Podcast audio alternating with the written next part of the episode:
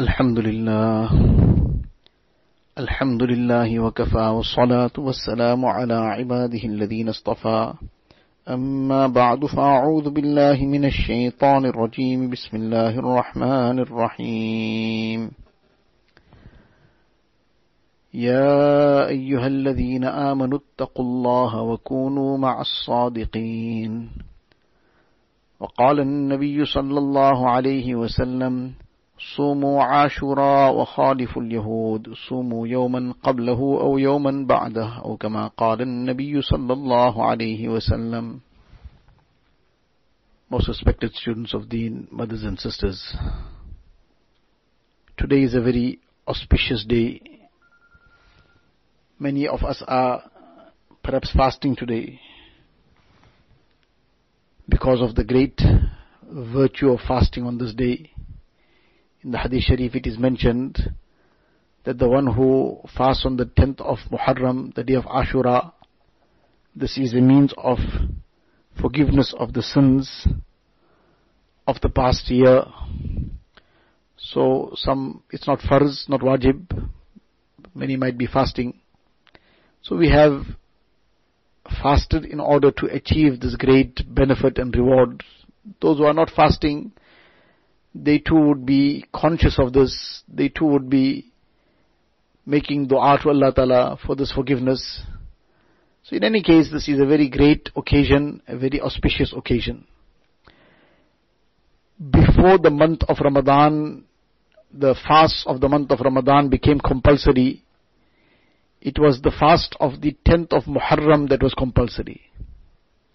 So from that also we gauge what a great day this is, that initially this was the one fast of the year that was compulsory. Then the month of Ramadan became compulsory. So nevertheless, the virtue of this day is already with us. But at the same time, these occasions are occasions to reflect. They are occasions for us to think about, ponder, take the lessons that come from these occasions. We have heard the significance of Ashura, the various details that go with it. Every year we hear it. Every year it comes again. And it's meant to be revised every year. It's meant to be reflected upon every year. So once again we would reflect upon it and think about it. On this occasion, one of the things that we have learned many times is that it is makruh to fast only on the 10th. One should fast either on the 9th and 10th, so many who are fasting today would have been fasting perhaps yesterday as well, or the 10th and 11th of Muharram. So if somebody is fasting today but didn't fast yesterday, they should fast tomorrow as well. Why is this makruh to fast only on the 10th? So it is mentioned in the Hadith Sharif that the Sahaba came to Rasulullah sallallahu alaihi wasallam and said that we are fasting on the 10th of Muharram. This now happened while they were in Medina Munawwara. That we are fasting on the 10th of Muharram. And the Jews are also fasting on this day. So in other words, we are outwardly resembling them. Whereas, this was not even initially known that the Jews are fasting on this day. And the fast that Nabi Wasallam had asked the Sahaba to keep had nothing to do with the Jews. It was not in any way related to what they were doing. It was not taken because they were doing something. It was not even known. Now when this became known later on, so Rasulullah sallallahu asked them that why are you fasting on this day? So they replied and said that on this occasion, it was the 10th of Muharram, when Allah Ta'ala gave najat and salvation to Musa wasalam and the Bani Israel, Allah Ta'ala saved them from the tyranny of Fir'aun, and Fir'aun and his army were destroyed. That happened on the 10th of Muharram. So as a token of gratitude, as a thanksgiving to Allah Ta'ala, we fast on this day. That Allah Ta'ala saved Musa wasalam and the Bani Israel on this day. So Nabi sallallahu alaihi wasallam replied and said, "Nahnu ahaqqu wa awla bi Musa minkum." That your allegiance to Musa alayhi is merely in name. There's no reality in it. It's just namesake. And you do one, two things, and the rest of it you disobey him also. So that's just a namesake thing. We are in reality the ones who honor Musa alayhi and we have the very great and high regard for him. Every Nabi of Allah Ta'ala, we have iman on them, that they were the Anbiya alayhi salatu wasalam, they were the Rasuls and messengers of Allah Ta'ala. So, all the Anbiya alayhi salatu all the messengers, we have iman on them as well. This is part of our iman and faith. Though the shari'at that we follow will now be only the shari'at of Rasulullah sallallahu alayhi wasallam, but we have the highest respect for all the Anbiya alayhi salatu. So therefore, we are more worthy of Him than you are. And we are closer to Him than you are. So Nabi Sallallahu then said, in other words, we will also fast out of this thanksgiving. But it was not because of this initially. This was an added matter. This was something that was an add-on. But nevertheless, it was not left at that. Now that this became apparent that the Jews are also fasting on this day, now this became apparent later, it was not initially known.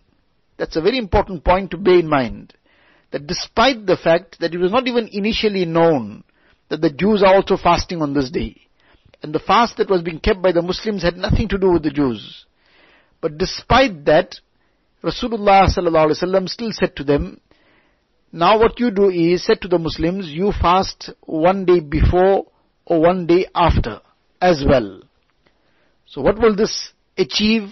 What is the purpose of this? The purpose of this is that now the outward resemblance also has been broken. You don't resemble them outwardly also. In reality, you were never resembling them because you weren't doing it for because they were doing it. So in reality, there was no resemblance. But there was now an appearance of a resemblance, an outward resemblance. So even now, this outward resemblance will no more be applicable. This is the lesson that we get from this hadith sharif very clearly. Now on this occasion of 10th of Muharram on Ashura, these are very important lessons for us to take, to reflect upon. In deen, nothing is just a mere ritual, just something to go through the motions, and there's no significance to it, there's no ibrat to take from it, there's no real, uh, something to take in a very real manner. No, no, no. There's no such situation in deen. Everything has a tremendous significance. Everything has great lessons for us in it. And everything we have to bring the spirit and the essence of it alive. Unfortunately, by and large, our a'mal have become just lifeless. Illa mashallah, those whom Allah Ta'ala has blessed with that reality. Otherwise, our a'mal are generally life, lifeless. Salah is like a mechanical performance. Person is standing, went into ruku, went into sajda, made qada, salam, finish. But that consciousness, I'm standing in front of Rabbul Alameen. I'm standing in front of the creator of the universe. I'm going to be talking to Allah Ta'ala. I'm going to be communicating with Allah Ta'ala through the recitation of the Quran Sharif, the tasbihat, etc. I'm going to be praising the, univer- the creator of the universe and who has, who is my sustainer, my nourisher, my creator. I'm standing in front of that being. And I'm going to be talking to him. So that realization, that consciousness, unfortunately, is very, very little. Some people, Allah Ta'ala has blessed, mashallah. Otherwise, by and large, very little or hardly anything. Almost nothing. So now this lifeless manner in which the salah is performed, that is not going to derive the full benefit of that salah. The obligation, the farz will get fulfilled, alhamdulillah, that too is a very great thing. But the type of benefit that the Sahaba got out of their salah, the pious personalities in every era got out of their salah, where the salah connected them to Allah Ta'ala, the salah made them totally conscious outside salah as well. The salah became a means of them progressing at every step. Unfortunately, because of our half-hearted salah and our haphazard salah, we don't achieve that benefit. A person has just performed salah and the person is indulging in some haram. The person just performs salah and is lying. Perform salah, making ghibat. Just perform salah and is now indulging in looking at some haram, talking some haram. So the salah yet did not have its effect because the salah was so lifeless. And if it was a salah that was filled with that spirit of it, then the effect of that salah would be after the salah also the person would have been very conscious. How can I speak like this? How can I do this? How can I go there? Meaning places of haram or looking at haram, speaking haram. It will make the person very conscious. In the Hadith Sharif, it comes that Salah, Salah guards a person from sins. But now obviously, just to understand it as an example, you have a guard, but the guard is half dying. Now he's supposed to be looking after your house, he's supposed to be looking after the business, he's supposed to be looking after the car, or whatever the case is. So he's sitting there, but he's like three quarter dead. 90% dead. And maybe he's just, his eyelids are moving a little bit. And some barely can make one two sounds and maybe one two other movements. Now he's supposed to be the guard, he's supposed to be guarding the house, guarding the whatever place he's supposed to be guarding. What kind of guarding he's going to do? He might not be able to chase a fly away from his head. Where is going to chase some thief? So this is the way to understand it, that salah guards a person from sin, provided that that salah is salah. So we have to make our amal full of that spirit by increasing this fervor of iman, by increasing the muhabbat of Allah Ta'ala, then our amal will become very, very strong. That devotion, that concentration will come alive. But that requires the sitting, thinking, pondering, reflecting, making this muhasaba. What kind of salah am I performing? Why am I doing this? How can I perform such a haphazard salah?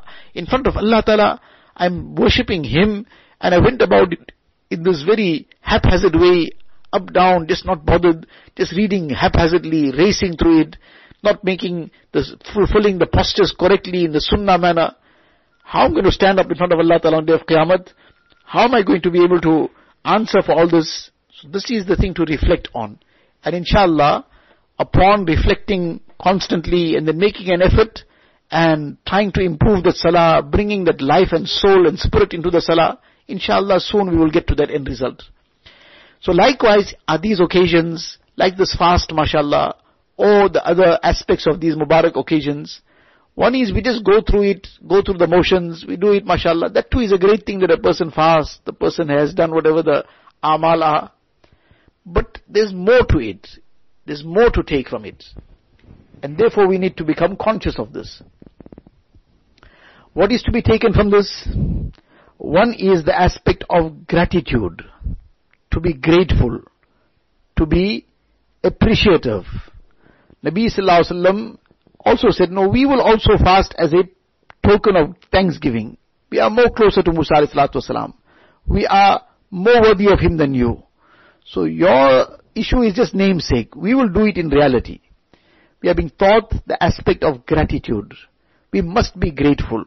Allah Ta'ala loves those who are grateful.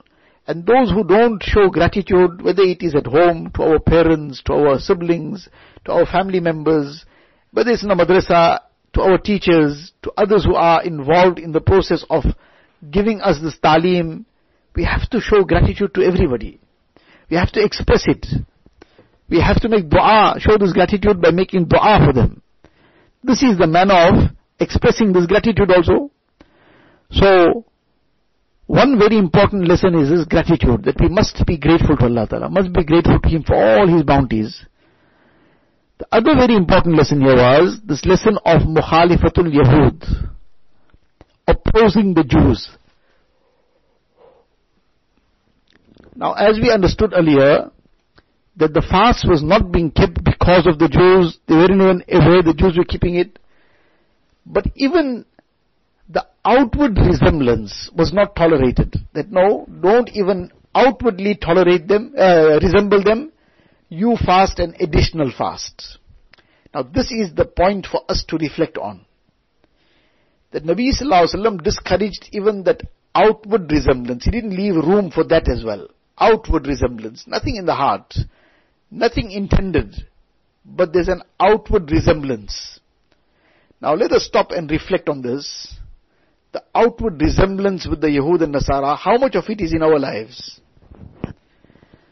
And the one very important aspect that we keep talking about, which is a very, very important aspect, which is unfortunately often just brushed aside and just uh, just put aside that well this doesn't really now apply to us. We're living in a different time and age.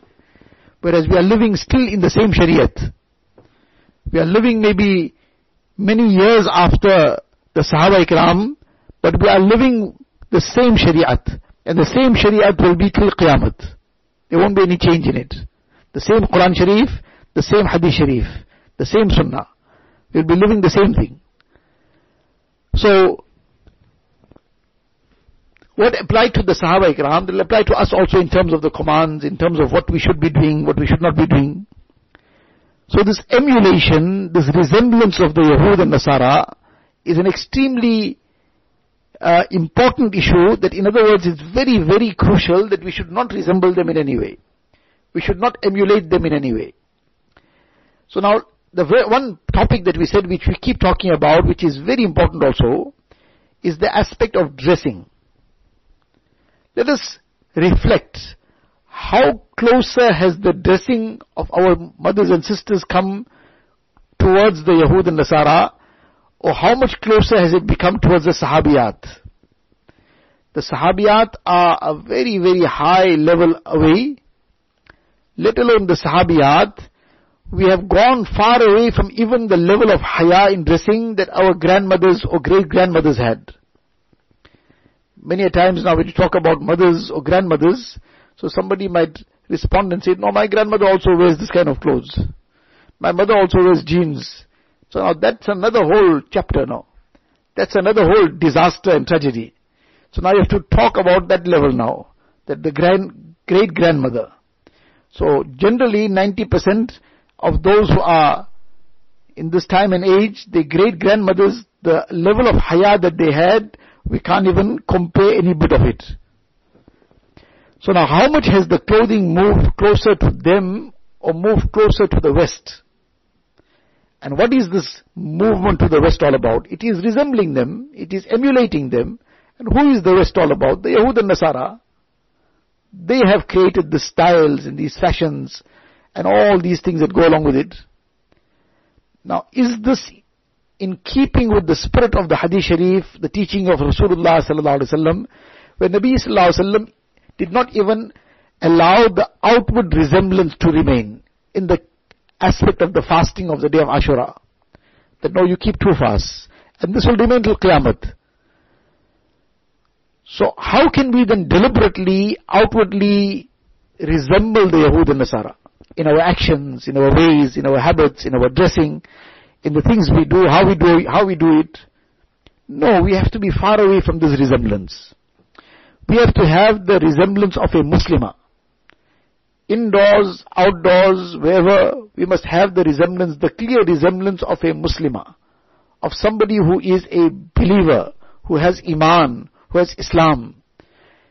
We must not resemble those who have kufr in their hearts. We must not resemble the Yahud, the Nasara. We must not resemble them.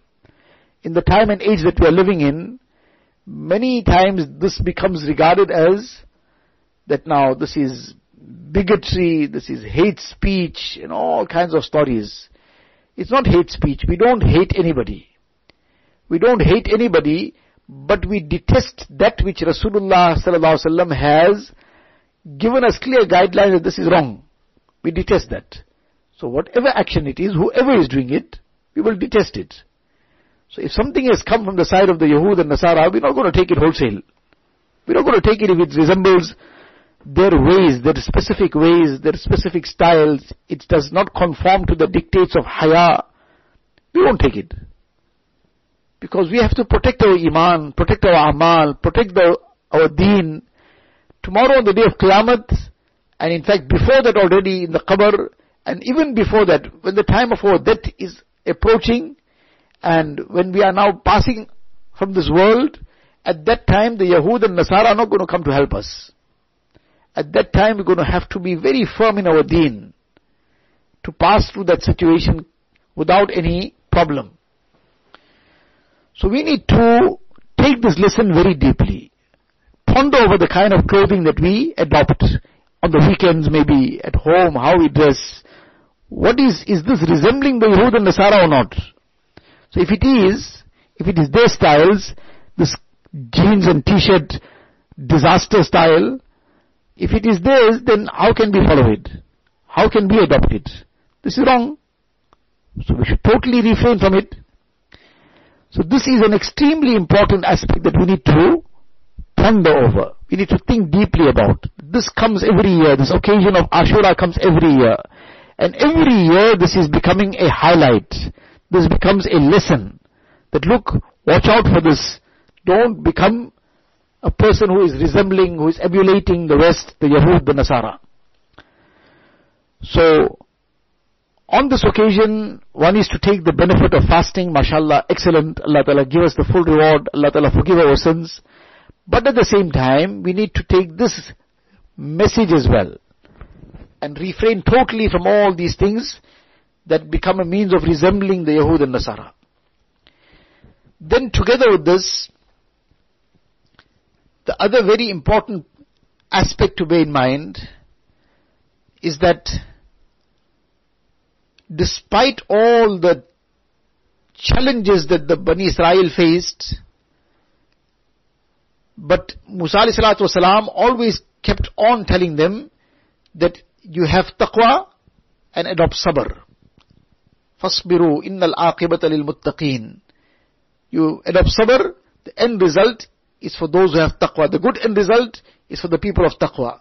Repeatedly, this message of taqwa, the message of that a person should now stay onto the path of deen. In this way, a person will gain the good of dunya and akhirat. So this is the aspect again that we need to reflect on. That to what extent we are adopting taqwa, to what extent we are adopting sabr. This is the prescription for the problems. Taqwa and sabr. Taqwa and sabr. This is the prescription Allah Ta'ala has given. إِنَّهُ مَن يَتَّقِ وَيَصْبِرْ فَإِنَّ اللَّهَ لَا يُضِيعُ أَجْرَ الْمُحْسِنِينَ Those who adopt taqwa and adopt sabr, Allah Ta'ala won't allow the rewards of those who do good to go, go in vain. Allah Ta'ala will reward tremendously in dunya already, and akhirat is beyond imagination. So mashallah, many have been fasting, many are perhaps fasting. Allah Ta'ala accept each one's fast, Allah Ta'ala accept one and all. Allah Ta'ala make us among those who appreciate these great opportunities to turn to Him again, to cleanse ourselves, to become His obedient and pious servants. And may Allah Ta'ala keep us with Iman, take us with Iman, and raise us on the day of Qiyamah with Iman. وآخر دعوانا أن الحمد لله رب العالمين اللهم لك الحمد كله ولك الشكر كله اللهم لا نحصي ثناء عليك أنت كما أثنيت على نفسك. جزا الله عنا نبينا محمدا صلى الله عليه وسلم بما هو أهله. اللهم افتح لنا بالخير واختم لنا بالخير. واجعل عواقب أمورنا بالخير بيدك الخير إنك على كل شيء قدير. ربنا هب لنا من أزواجنا وذرياتنا قرة أعين واجعلنا للمتقين إماما. اللهم اغفر لنا ولوالدينا ولأساتذتنا ولمشائخنا ولأحبابنا ولمن له حق علينا ولمن أحسن إلينا ولمن أوصانا بالدعاء. اللهم اغفر لأزواجنا وذرياتنا وإخوتنا وأخواتنا وأزواجهم وذرياتهم وأعزتنا وأقاربنا ولتلامذتنا ولتلامذيهم ولجميع المؤمنين والمؤمنات والمسلمين والمسلمات الأحياء منهم والأموات إنك سميع قريب مجيب الدعوات. اللهم افتح لنا بالخير واختم لنا بالخير واجعل عواقب أمورنا بالخير. بيدك الخير إنك على كل شيء قدير. اللهم ثبتنا على الإيمان وأمتنا على الإيمان واحشرنا يوم القيامة مع الإيمان. يا مقلب القلوب ثبت قلوبنا على دينك. يا مصرف القلوب صرف قلوبنا على طاعتك. اللهم إنا نسألك من خير ما سألك منه نبيك وحبيبك سيدنا محمد صلى الله عليه وسلم ونعوذ بك من شر ما استعاذك منه نبيك وحبيبك سيدنا محمد صلى الله عليه وسلم. أنت المستعان وعليك البلاغ. ولا حول ولا قوة إلا بالله العلي العظيم. وصلى الله تعالى على خير خلقه سيدنا محمد وآله وصحبه أجمعين. والحمد لله رب